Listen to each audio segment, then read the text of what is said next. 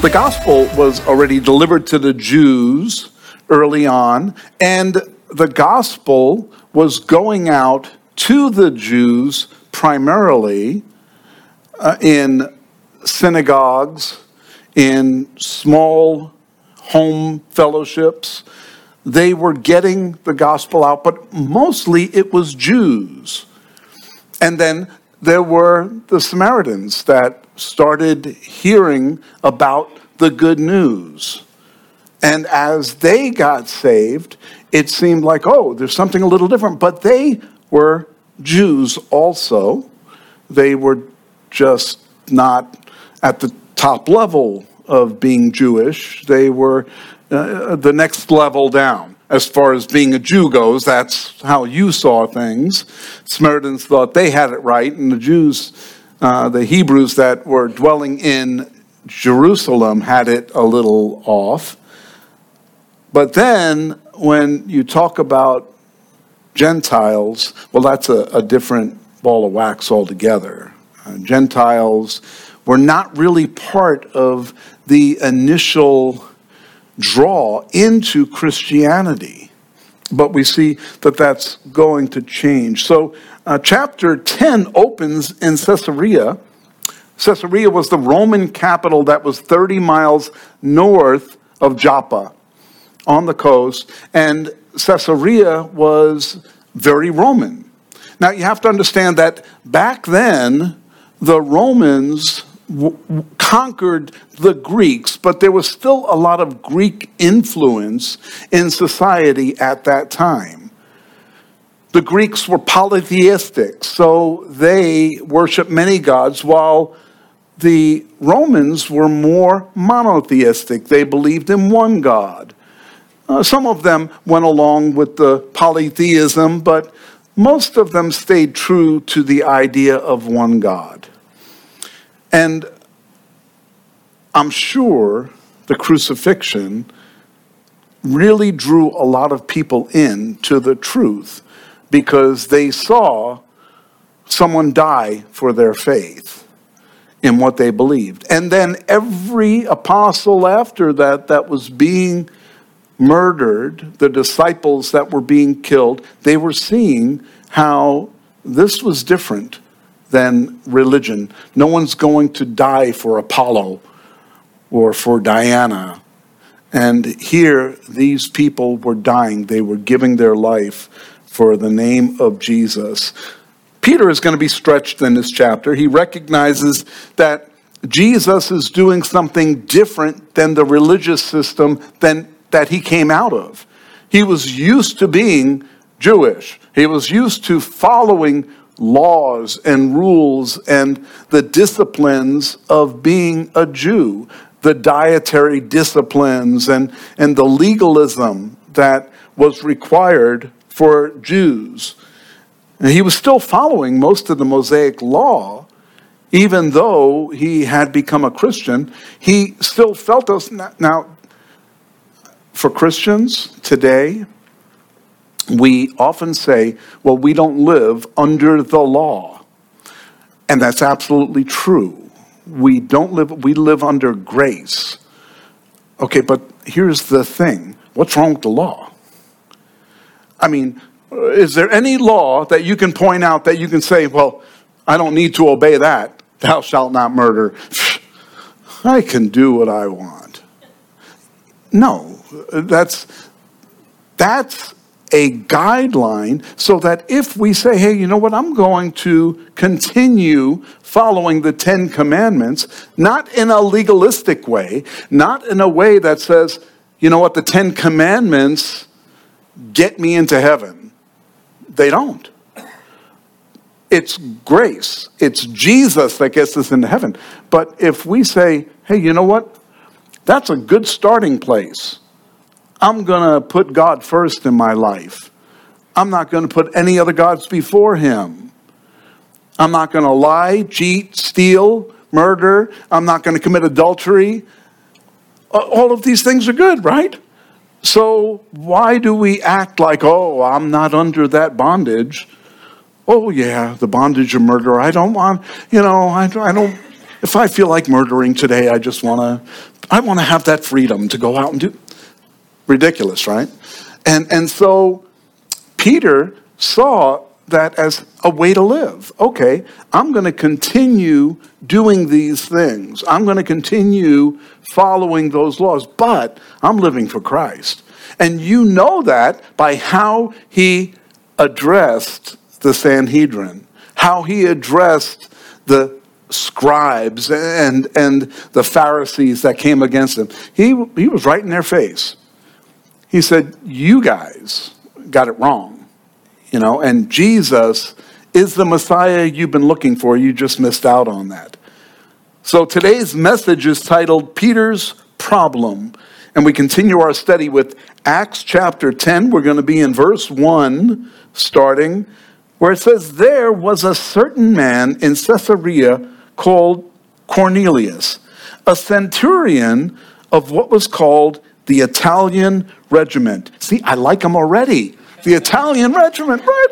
And, and a devout man and one who feared God with all his household, who gave alms generously to the people and prayed to God always. So here was the centurion. A centurion is a Roman military officer. He's over 100 men. That's what makes him a centurion. And we're told that he honored and he feared God. Now, fearing God doesn't mean, oh, I'm afraid of God. Fearing God means I respect him. And because I respect God, I'm going to listen to him. I'm going to follow his ways. Uh, the fear of God shouldn't be, we shouldn't look at God like I'm afraid of God. When my children were growing up, they feared me in a healthy way because they knew that I had military training. No, that's not why. They feared me in a healthy way because they knew that I would instill discipline when it was necessary but they knew that I loved them above and beyond anything. And so, although I was going to apply discipline, I was also going to show them the love of Christ and, and raising them and loving them and nurturing them. They recognize that. They recognize it more today at, at 12 and 14, they, they weren't recognizing it as much. Everything I did was, you know, oh, I'm being persecuted, kind of like Christians today. And so Rome had conquered the Greeks, and now there were these pockets of Roman uh, civilization, and one of them was Caesarea, this pocket of Roman civilization. And there was this man, Cornelius, who was a believer. And it says his whole household was a believer. They gave alms to the people and prayed to God always. I believe that Cornelius was at the crucifixion because when Passover happened and Jesus was crucified, there were up to a million people that came into Jerusalem at that time. And Rome knew this was going to happen. It was a planned event. And Rome knew they better have people there to watch over things, to make sure things didn't get out of hand. And so they just brought in their teams, and probably one of them was Cornelius and his hundred men came in to Jerusalem at that time. And if he wasn't at the cross during the crucifixion, he was close enough to know what was going on. They were all aware of what was happening there in Jerusalem. And I believe that he was impacted by that. Now, he may even have been a believer before then. We don't know. He may have uh, seen Jesus teaching heard him teach in other locations and you know believed before Jesus even went to the cross. Cornelius was a generous man, giving to the poor, and we are told that he prayed to God always. Was he a priest? Was he a scribe? Was he a Pharisee? No, he was a Roman that prayed to God always. And I think that's important for us to see that it isn't the fact that he was a religious ruler, he was a person. Yeah, he held a, rank and office there, but he was not in a religious system. But he prayed to God always. You would expect a pastor to pray to God a lot. And I do, because there's a lot of stuff going on. There's a lot of reasons to pray. And so I couldn't do this without a lot of prayer because I would fall apart. But I find myself coming out week after week to teach the Word of God. I'm energized to do it. I'm motivated to come and do what God wants me to do. And that's not because I am so good at this. It's because of the fact the Holy Spirit motivates me and I use prayer to keep myself ready. If I just gave up on prayer and just decided to come up and, and teach week after week, I, I sure I would burn out. I'm sure I would experience that that feeling of, you know what, I'm fatigued. I, I need, you know, to take a month or two off. Now, I may need to take a month or two off, you know, but uh, the good news is God gives me the power to come back up here week after week. Cheryl says, let's take a month off, you know, and, and I understand that because the pastor's wife is much harder than being a pastor. So I point this out because many people expect um, pastors to be praying, to be doing the things that God, but everyone is called to do that. So uh, in 1 Thessalonians chapter 5, Paul writes three things. Well, first, he started with rejoice always. Rejoice always. And so that's a good start rejoicing about every it says always so that means all the time rejoice in whatever situation you're in rejoice in it and the second one is pray without ceasing. So that's what we're told cornelius did. He prayed without ceasing. The third thing that we're told is to give thanks in all things. And it didn't say give thanks sometimes, it says in all things. So it's saying rejoice always, pray always, give thanks always. Why? Because this is the will of God the Father in Christ Jesus for you. Paul wrote that in 1 Thessalonians chapter 5 verses 16 through 18. Now, here's the thing. It hadn't been written yet. Cornelius was doing this before he was told to do it because God inspired him to do this. And he was motivated by the Holy Spirit to do this. So we can add this to our own life. When people say, Well, what is the will of God? I don't know what the will of God is for my life. Well, now you know. Those three things are a good starting place. Now I know what the will of God is. And so there are people that are going to go before the Lord, and the Lord's going to say, I, I didn't know you. You know, because you didn't do the will of my Father. That's the reason why he doesn't know them. They did not do the will of the Father. And so, if they're confused as to what it is, here it is. You could just turn there. Those are good memory verses because they're short and easy. And you don't have to remember it in the King James Version. You just remember it in the very simple abbreviated way rejoice always, pray always, give thanks always.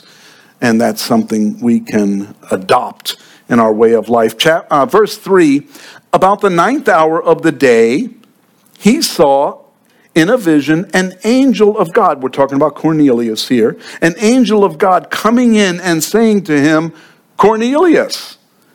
And when he observed him, he was afraid and said, What is it, Lord? And so he said to him, Your prayers and your alms have come up as a memorial before God. How exciting. Here he is, just a normal guy. Prays on a regular basis, give alms on a regular basis, and now an angel comes and speaks with him. We don't see angels coming and speaking to Gentiles. That isn't a normal thing, but here it is. This angel coming and speaking to a Gentile. Um, the ninth hour is three o'clock in the afternoon. And so it was a time of prayer for the Jews. Cornelius obviously has adopted that and thought, hey, that's a good thing to do, so I will adopt that as part of my regular routine. You know, we can adopt things as that we see others like you know when Muslims um, you know, they have the call to prayer and they have their, their minarets that announce the call to prayer. And, they, and, if, if you ever go to a country that actually has, um, or even here in the United States, there are places that you can go and you can hear the call to prayer from these Muslim uh, temples. And it's pretty annoying. It, it sounds like someone having their leg ripped off, and they're they're um, moaning through a. Um, if I offended anyone, I'm sorry, um, it, but it's a fact, and and so really. Um, what it is, it's just their way of calling together to pray to their false God. But we know the one, the one true God. We can come together and pray in His name. We can pick out our own times. You know, I, I know what times I like to pray. And, I start like right when I get up, I come out and I and I spend some time in prayer with the Lord. And sometimes it's at five, sometimes it's five thirty, sometimes it's six, and I just spend time before the Lord at that time. That's what works for me, you know. And then other times during the day, usually when I'm hungry, that's a good time to pray, right? And, and that was also part of their practice, even uh, back then, as we're going to see. So here's this angel talking to Cornelius, and his prayers had come up before the Lord. It was a memorial before God. How would you like that? How would you like an angel to come and say, Hey, guess what? Your prayers, your alms have come up as a memorial before the Lord. I want you to be sure that your prayers and your alms, your giving, is known by the Lord. It, it, he may not send an angel to come to you, but he knows what your prayers are. Sometimes He even answers them. Are you waiting for the answer? Do you recognize the answer? Sometimes we don't. We pray for people and we say, okay, Lord, heal them. And, and then they get healed and we, oh man, they had a good doctor over there, you know, at, at, at you know, this hospital. It was really, and we give credit to the instrument rather than to the God who did the healing. And, and so we need to be thoughtful in our prayers, and we need to remember when we pray who it is we're praying to, the one that can answer our prayers. He is not only a God hearing prayers, He's a God answering prayers. And if we don't trust that He will answer, then what's the point of asking? You know, my son would come and ask me for money when he wanted to go out and he didn't have money, and he would come asking for money, and he knew the deal. Come and ask for more than you know that I'm going to give you, and um, and then we'll negotiate to a fair price.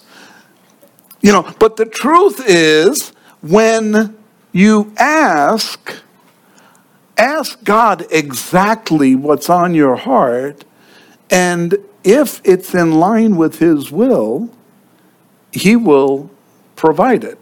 It may not be in your timing, but God will, he, he doesn't have an economic problem.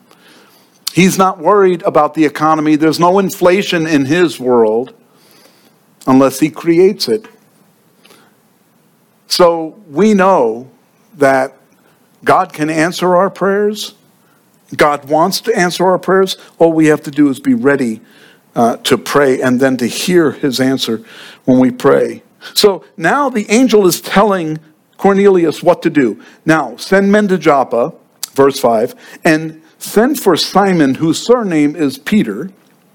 So I like this because he's giving him instructions. This is where to go. Send these men to Joppa, and Peter is the person that you're looking for in Joppa. He's lodging with Simon. Now he's giving more amplifying information. He's lodging with Simon, a tanner whose house is by the sea. So now they know exactly where to find Simon Peter. He will tell you what you must do. So here are the instructions go. Here's the person to go to find him, and he's going to tell you what to do. And so they still don't know what to do. They still don't know what Peter's going to tell them, but he was given instructions, and here are the step by step instructions of what to do. I like that. I like the fact that he listens to what the instructions are and he's ready to implement those instructions. And when the angel who spoke with him had departed, Cornelius called two of his household servants and a devout soldier from among those who waited on him continually. And so when he had explained all these things to them, he sent them to Joppa. So Cornelius selects two of his personal, so, but we are told earlier that his whole household were believers. His whole household was saved. And here is a devout soldier, one that works for him, that's under him, but he's devout. I don't believe it's speaking of devout as being he's devout to me he's a good soldier and, and he does exactly, but devout to God. Because here he is, the devout soldier that waited on him continually, and now he's going to be sent. This devout, if he was devout to him, it would have been a different terminology. But here he is explaining to them to go do these things. So he was devout to God. And I believe that he was around Cornelius so much that he got saved by Cornelius, by his life, by his actions. Now, some may say, well, maybe the soldier was saved first, and then Cornelius got saved from the soldier because he was a devout soldier. Well, if so, I think God would have gone to the soldier instead of going to Cornelius, right? Because the, the soldier was more devout that actually led Cornelius to Christ. So the soldier would have been the guy to go to. God knows who is doing what, and he uses them accordingly. So we see a man of God doing what he's supposed to do without being told all the details. I like details. I want to know what's going to happen next week and the week after. I want to have all the plans. I want it on the calendar. Hey, it's not on the calendar. Cheryl's really good about keeping the calendar. When I make plans on the phone with someone, I hang up the phone, and Cheryl says, Did you put it on the calendar? You know, well, I don't know. No, I, I didn't put it on the calendar. Well, you should put it on a calendar because then how am I going to know when that time I may plan something? You know, oh, okay, well, we'll put it on. I want details so that I can look at the calendar and say, oh, I know I can't do these things. I just want someone else to take care of it. She says, I have to. So, you know, and I understand that. These are things that I plan, right? if you plan things for your life and you don't include the people that are involved in your life, um, you're only going to cause yourself some trouble. One cultural thing to understand a Jew won't touch a Gentile. There's no, you know, high fives, handshakes, hugs between Jews and Gentiles. And so here is a Gentile being told send some guys and go get this Jewish man, Simon Peter, and bring him here, and he's going to tell you what you need to know. See, if they touch, then there has to be a ritual cleansing period. If a Jewish man goes into a Gentile home, once again, he's defiled. He has to go through a cleansing period. But here's Peter dwelling in the house of a tanner. A tanner is a person who um, uh, tans the hides of animals. So they deal with dead animals. And a person that deals with dead animals was considered unclean. So Peter, um, touching the tanner and shaking hands with him would be the same as shaking hands with the Gentile, you're unclean. But then he was staying in his house. So that was really bad. So we see that Peter is starting to move away from some of the very strict applications of Mosaic law and, and is finding some freedom um, in Christ. And so he sends them to go pick up Peter. The next day, as they went on their journey and drew near the city, Peter went up on the housetop to pray about the sixth hour. And so here is Peter hanging out at Simon's house. He's been there a while now in Joppa. And he goes up to the roof to pray. These men, at three o'clock in the afternoon, the angel had come to Cornelius. And so Cornelius was told what he needed to do. By four o'clock, those men were leaving and going from Caesarea to Joppa. Remember, it was 30 miles apart. Usually, the normal day of travel was about 20 miles. Uh, these guys were probably on animals moving at a faster clip than that, but they probably started out about 4 p.m., stopped about dusk, and then picked it back up in the morning and started their travels again. Six hours later, it was noon, and now they're approaching Joppa, where uh, Peter was and uh, Peter is there um, going up to the roof. It says the housetop to pray about the sixth hour. That's noon. So when you consider what was going on this picture, Peter was going up to pray. He wanted to get away from the distractions down below. I understand that. Have you ever gone to pray and you've been distracted, uh, it's inevitable. You can go into the closet, but if you forgot to mute your phone, you're in trouble. It's going to start buzzing, ringing, or whatever the case may be. You know, there are all of a sudden going to be noises on the street of trucks going up and down, and you're wondering what's going on. You know, and, and you have to look. You know, or Maybe that's the time that your spouse comes to you and says, Oh, hey, I, I need something. Every time it's something, when I go to pray, there's something going on and it tries to distract me. But I don't let it. I can continue on and I find another, I'll get it out of the way, whatever the distraction is, and then I go back.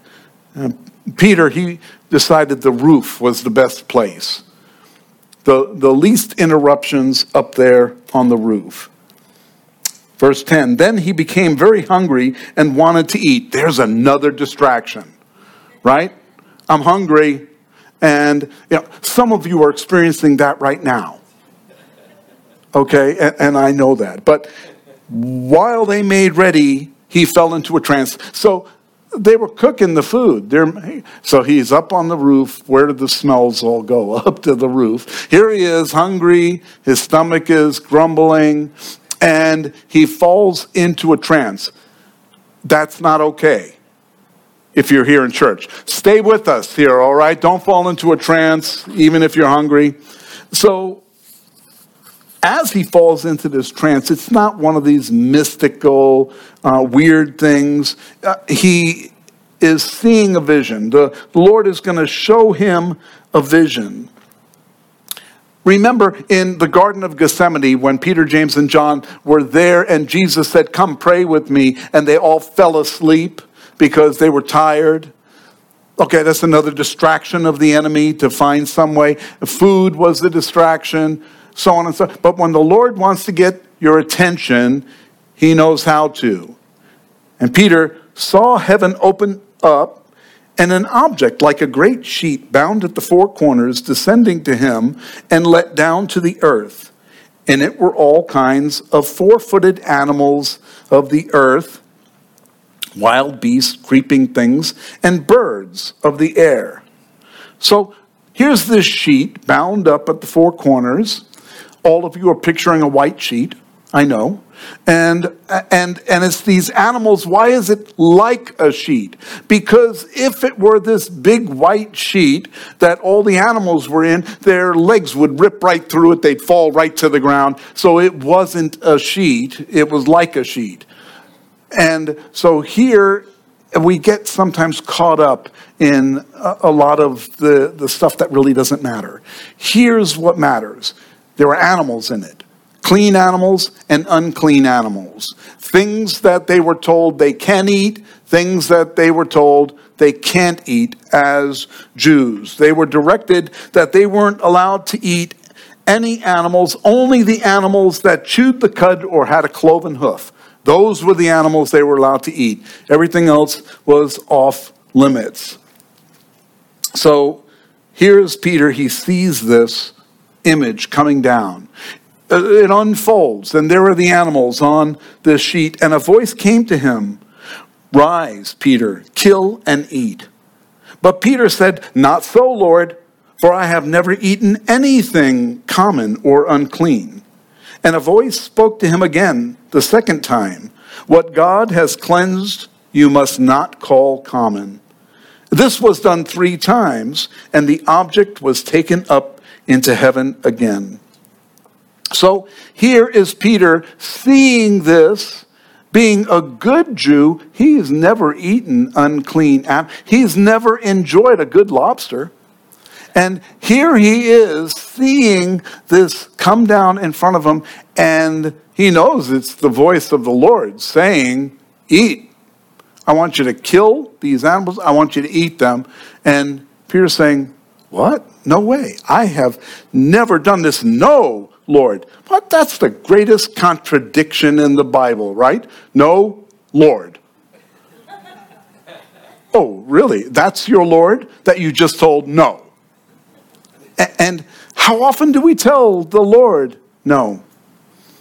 How often does the Lord tell us something that we don't want to do?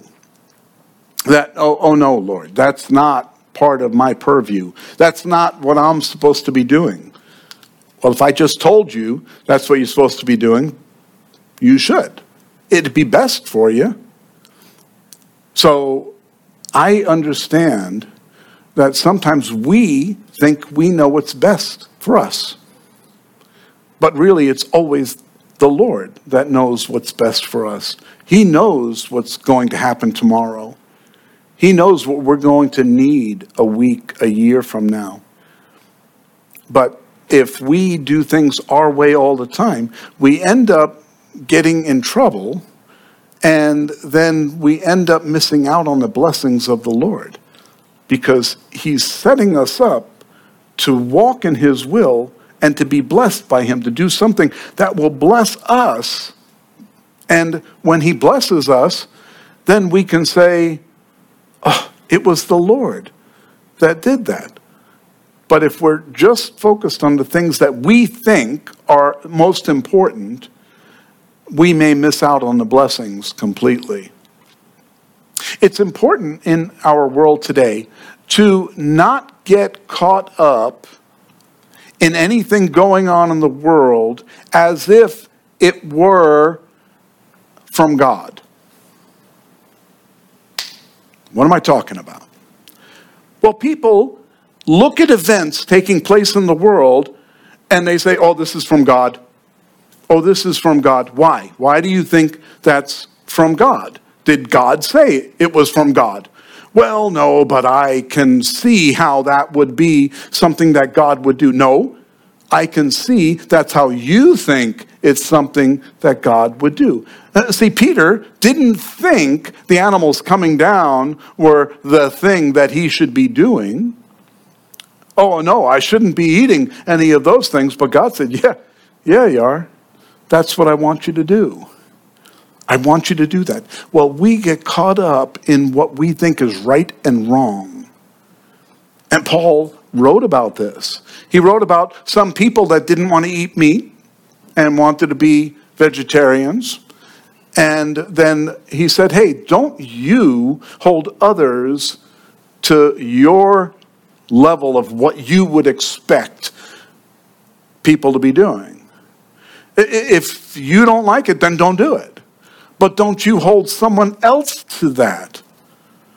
And you who eat meat, don't go eating meat in front of, you know, people that don't eat meat just to get in their face about it. Just eat the vegetables that they offer you and, and be okay with it. But see, we can want everyone else to agree with what we believe and then try to manipulate them into doing what we think they should be doing. That's something going on in the world today. Depending on which news channel you watch, you can build a perspective that tells you what to believe.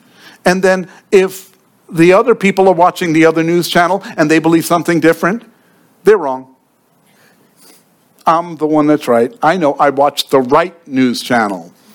And so I've got this correct.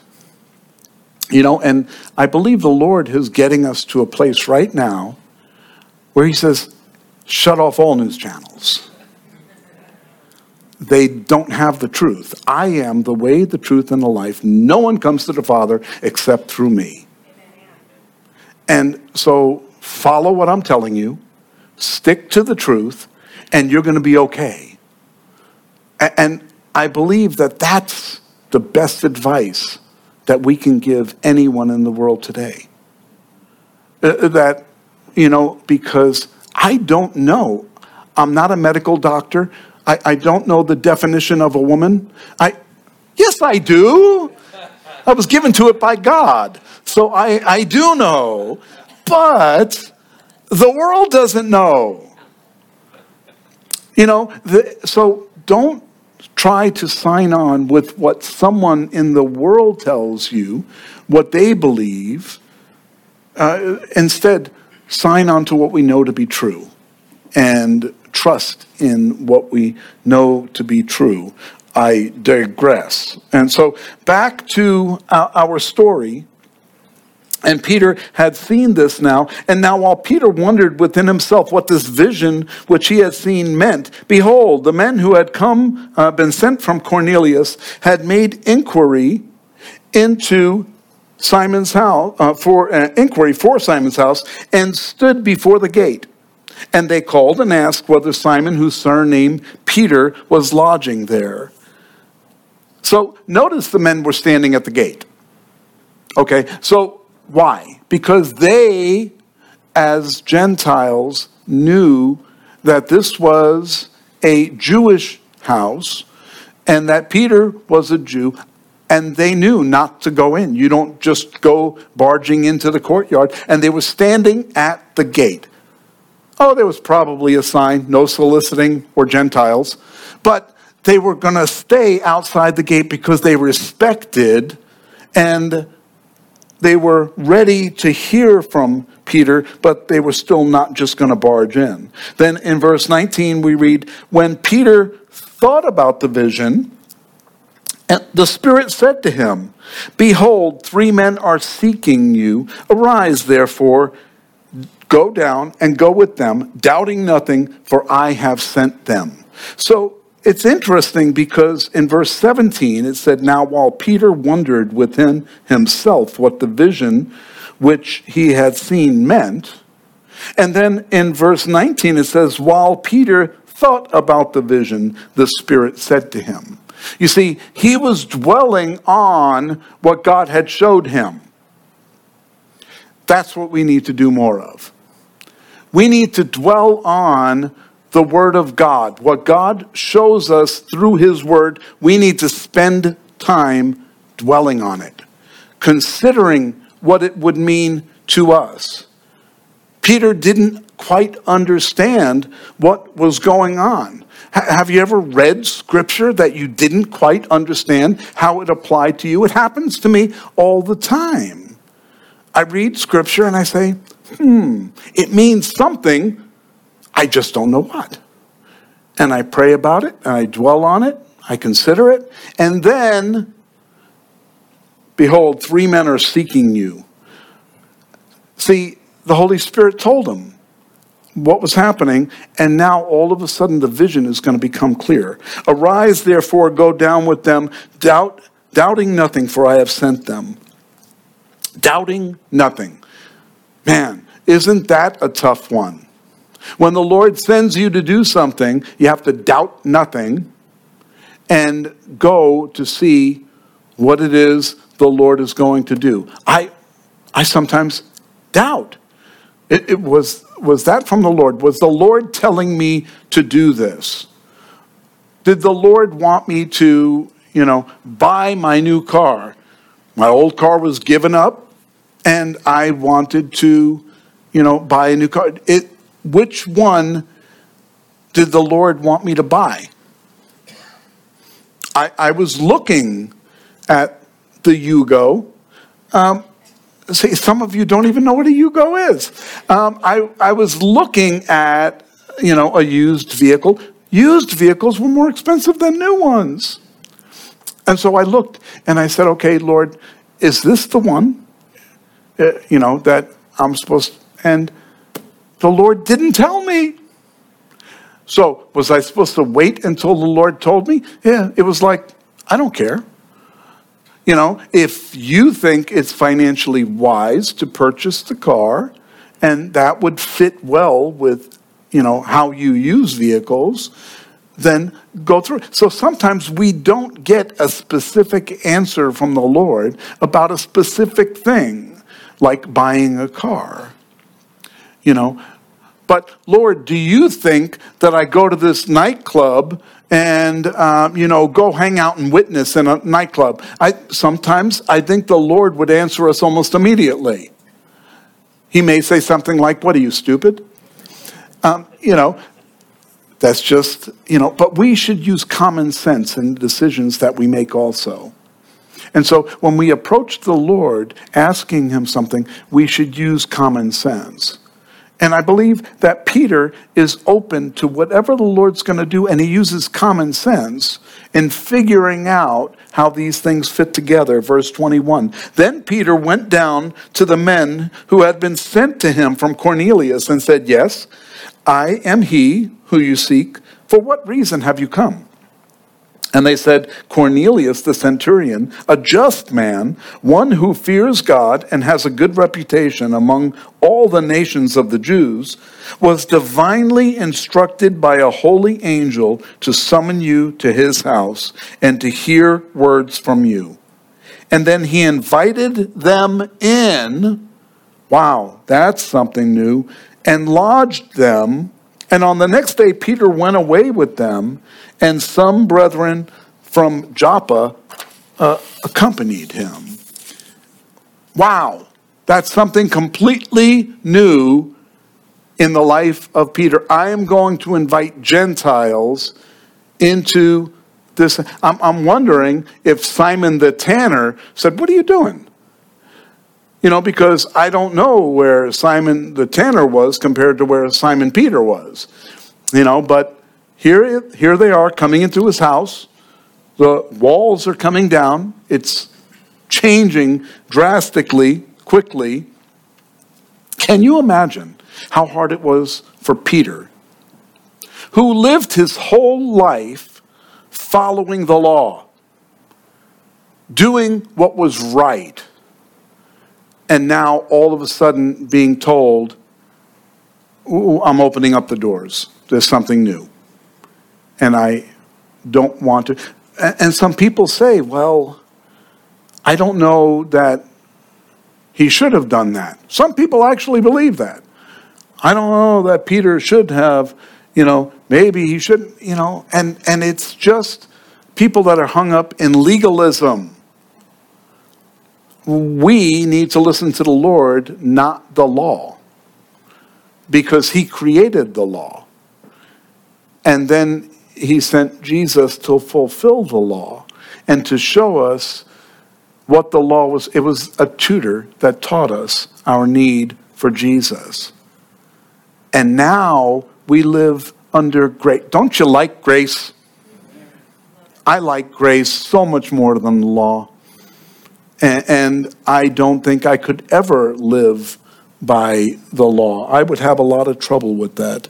So here's Peter figuring this all out. What, what can we take away from this teaching? Well, first, Cornelius set a great example for every Christian. He was a great example.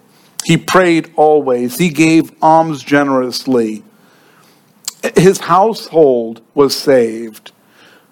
They all loved this man. Even the Jews got along with him and they liked him. So he was a good example for us. He feared God, prayed continuously, and gave alms generously. Here was a Roman centurion that had a relationship with God without being part of Judaism, without first converting to Judaism and then being in a relationship with God through the law. Second, Peter was obedient. Peter's problem was that he was trusting in his own righteous acts through following the law, and that was a problem for him. Because when we trust in our own righteousness, our righteousness as, as filthy rags, it doesn't save us. Unfortunately, many people trust in their own righteousness and their own good works. And Peter was learning that wasn't going to cut it. He made the connection that God is doing something that Peter never expected him to do. He got it. And he started acting on it. His action demonstrates an acceptance of God's direction for the church. Are we accepting God's direction for the church? Now, here's a problem. There are so many churches out there and some of them are going in weird directions. You know, they're, they're even saying, well, Jesus wasn't the only begotten Son of God. He wasn't born of a virgin. He didn't rise from the dead. Churches that teach that, first of all, shouldn't be called a church. And then those people who believe such things um, they should tell us where they get that information from because it's not from the Bible. And so if they want to believe that, they're, they're more than welcome to. You know, we're not here to disqualify every religion out there. They are all disqualified on their own merit. But churches that call themselves Christian need to adhere to what Christianity teaches. And it's not what I teach. I mean, it is what I teach, but it, it, because I teach the Word of God, I teach the Bible. But it's not, if I teach anything that contradicts the Word of God, then it, it's thrown out. It's disqualified. I am not representing God well. And so we need to know that whoever is teaching is teaching accurately the Word of God, the truth of the Word of God. Sometimes we get so caught up in traditions that we struggle when God shows us something new. Hold on, I've been taught this all of my life. This is what I've been taught. I, I was raised in the Catholic Church. And fortunately, I don't remember much of it.